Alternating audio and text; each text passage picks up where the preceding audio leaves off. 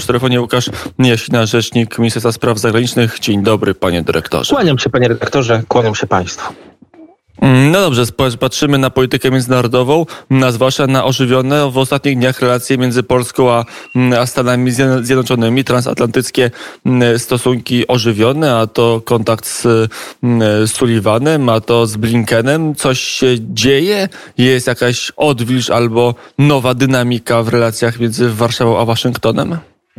Pamiętajmy o tym, że stosunki polsko-amerykańskie trwają jednak bez przerwy. Te różnego rodzaju porównania z odwilżą, zresztą bardzo ciekawe, czy z nową jakością są dobre, ale pamiętajmy, że jednak w stosunkach polsko-amerykańskich przede wszystkim liczy się jakość i liczy się codzienność i y, choćby y, relacje y, i rozmowy z sekretarzem Antonem Blinkenem to nie jest rzecz, która występuje tylko teraz, pod koniec grudnia. Ostatnia rozmowa między ministrem Rałem y, a sekretarzem Blinkenem odbyła się w listopadzie. Obydwie zresztą dotyczyły bardzo podobnych spraw polskiego przewodnictwa BWE, dotyczyły tego, co się dzieje na Ukrainie, dotyczyły tego, co się dzieje na wschodniej granicy Unii Europejskiej, dotyczyły agresywnej polityki Rosji.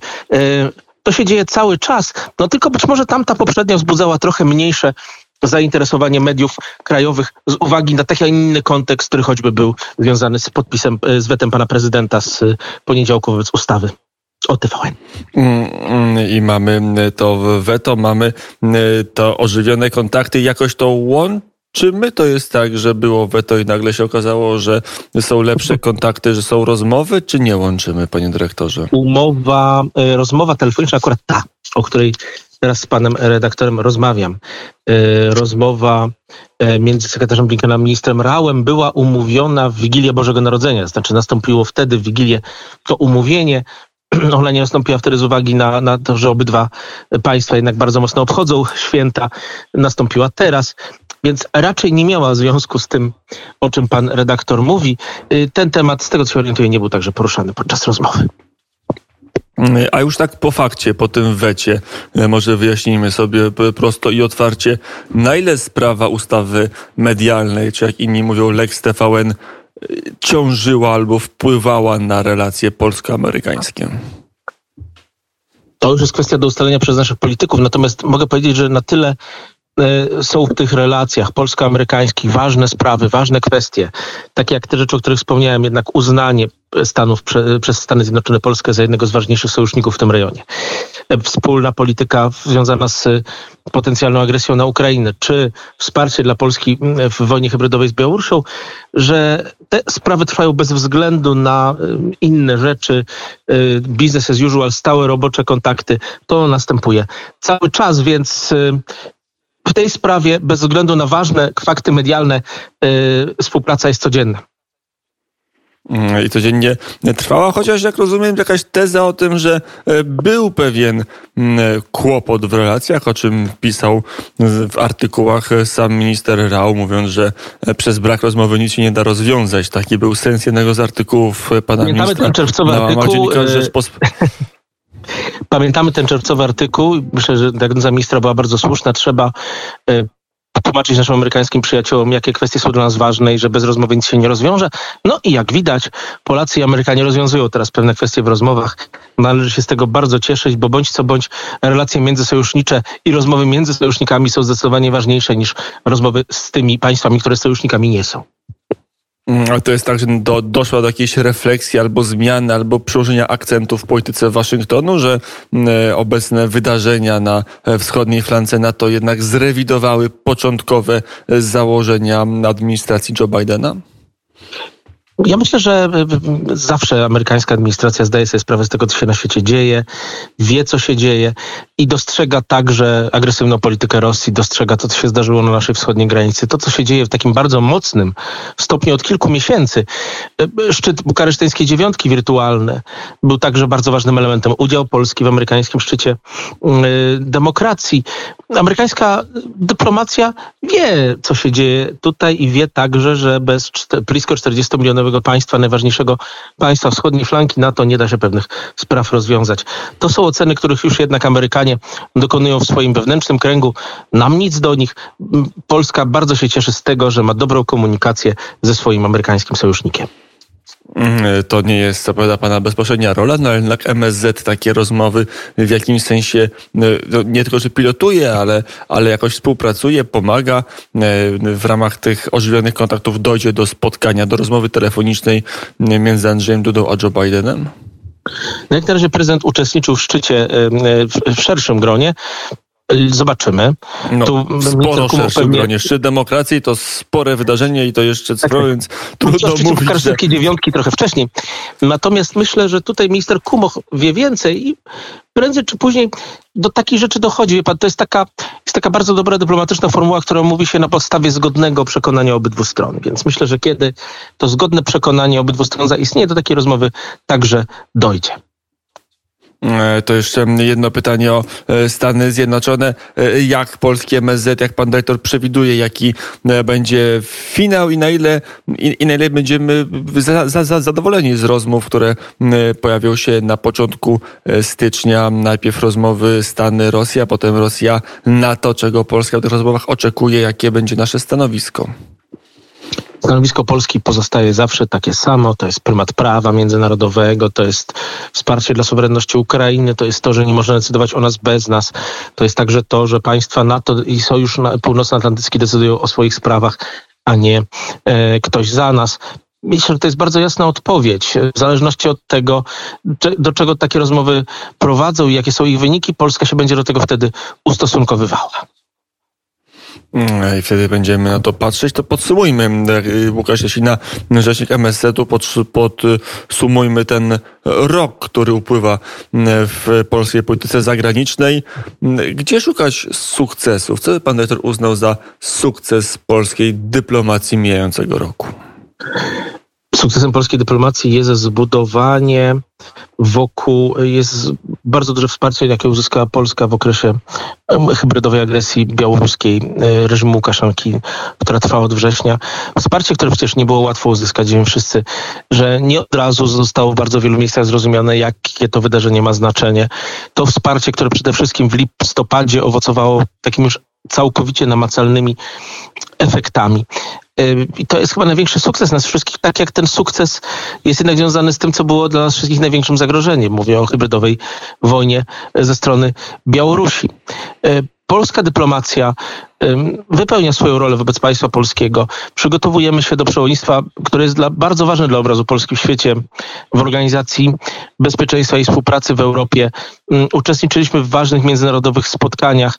Nasz głos był słyszalny Mówiłem o tematyce związanej z wojną hybrydową Białorusi, ale choćby od zainicjowania sankcji wiosną przeciwko Białorusi po pirackim porwaniu samolotu Ryanaira.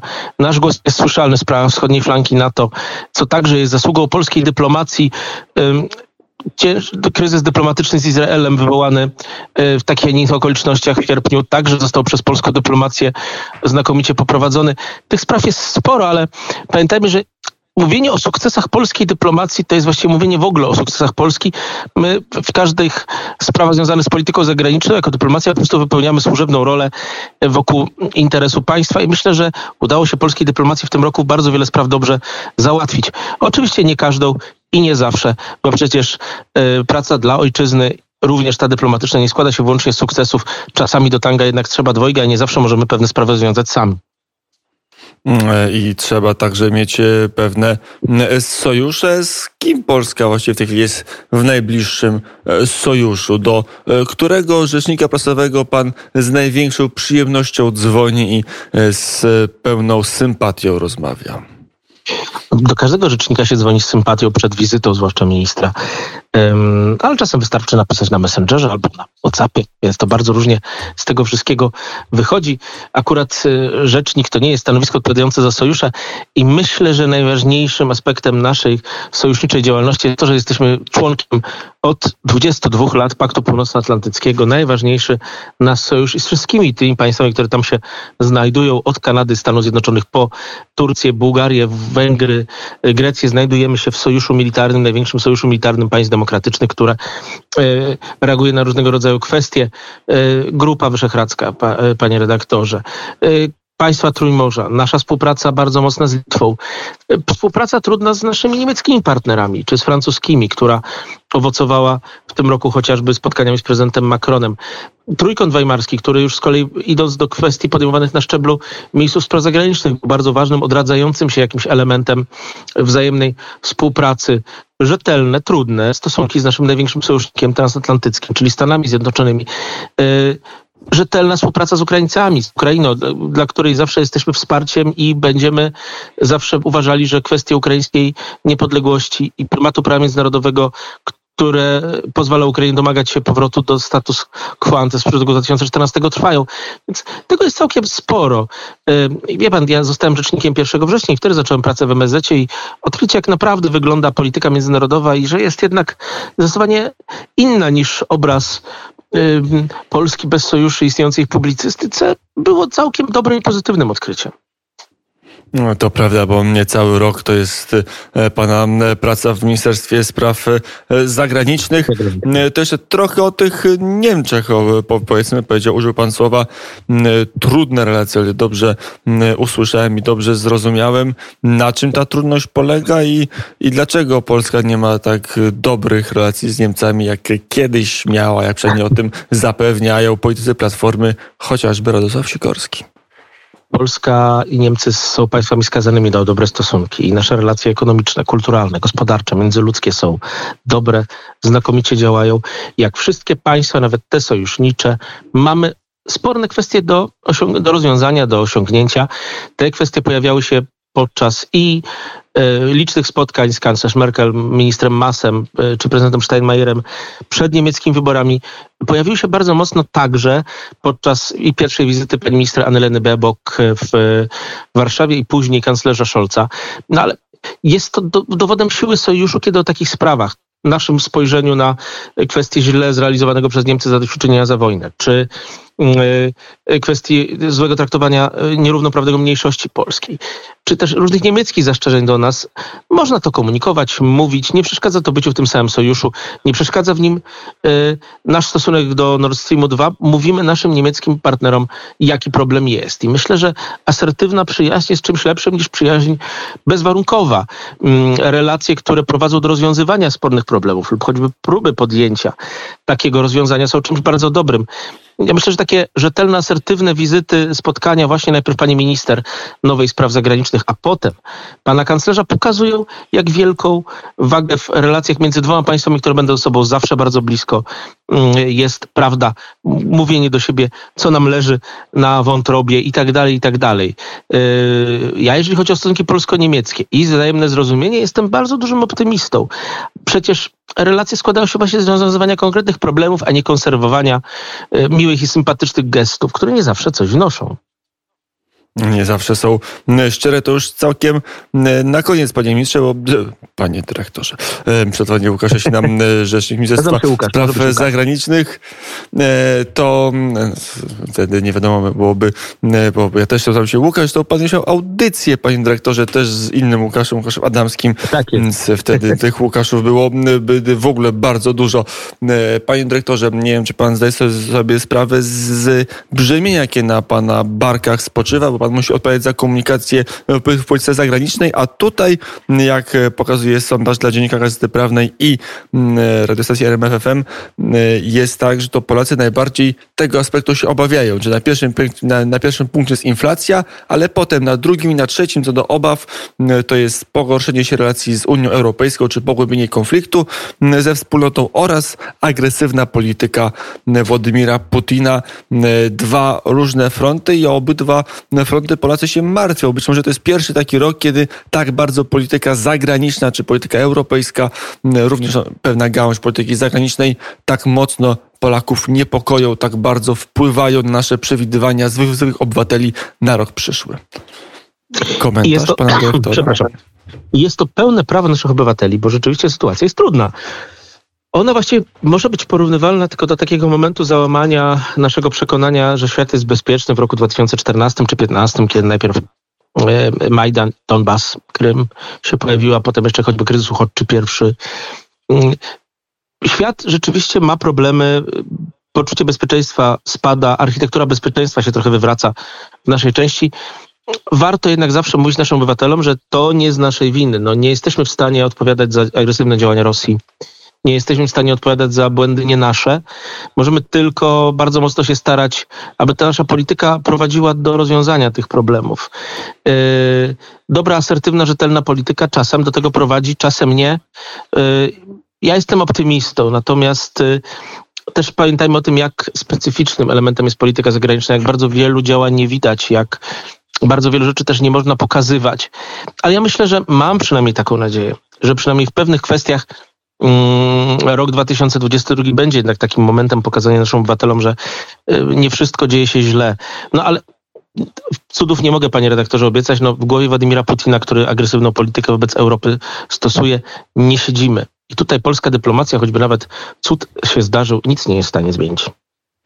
E, bo Władimir Putin ma własne e, cele. To już ostatnie pytanie o prezydenta Rosji. E, właśnie jak polskie MSZ przewiduje, dojdzie do interwencji zbrojnej, do najazdu Rosji na Ukrainę? Jak wysokie jest ryzyko wojny u granic Rzeczpospolitej? To ryzyko jest cały czas bardzo duże, bo przypominam, że Rosjanie, my tu głównie myślimy o agresji na Ukrainę, ale rosyjskie wojska stoją na granicy Rzeczypospolitej w Kaliningradzie i, i też wiemy, jak bardzo angażują się Rosjanie w pewne sprawy na Białorusi to ryzyko jest zawsze bardzo duże. Jest duże w każdym miesiącu, nie tylko wtedy, kiedy docierają do nas wieści. Agresja stała się elementem rosyjskiej polityki i to ryzyko jest bardzo duże cały czas od siedmiu lat i to ryzyko nigdy nie spada. Zawsze jest uzależnione też od decyzji jednego człowieka na Kremlu. E, ale, nie, ale e, to ryzyko już istnieje. Trzeba wiedzieć, że ono istnieje. Strach nie jest zawsze dobrym doradcą. Jest tak, ale agresja Zdarzy się lub nie zdarzy y, i to zależy naprawdę nie od nas. Mm, tylko od tego, jak się zachowa Putin, ale też jak się zachowa Zachód chyba. Coś tam od nas zależy, od naszej postawy, no też będziemy asertywni. I tu wracamy, panie redaktorze, do tego, o czym mówiliśmy. Polska jest w NATO, jest ważnym elementem każdej flanki tego paktu, jednym z najważniejszych członków Paktu Północnoatlantyckiego. Ma, Polska jest najważniejszym, e, jest bardzo ważnym państwem, jeżeli chodzi o Unię Europejską i mówienie nasze o Rosji. Nie zawsze się z nami zgadzają nasi sojusznicy, ale możemy im to wszystko mówić, powiedzieć. Jesteśmy przy stole. Wbrew temu, co się mówi, Polska jest przy stole, a nie poza nim. Mm, I to jest y, komunikat na 29 grudnia. Y, Łukasz Jasina, rzecznik Ministerstwa Spraw Zagranicznych, był gościem popołudnia w NET. Dziękuję, Dziękuję bardzo za rozmowę. I do usłyszenia.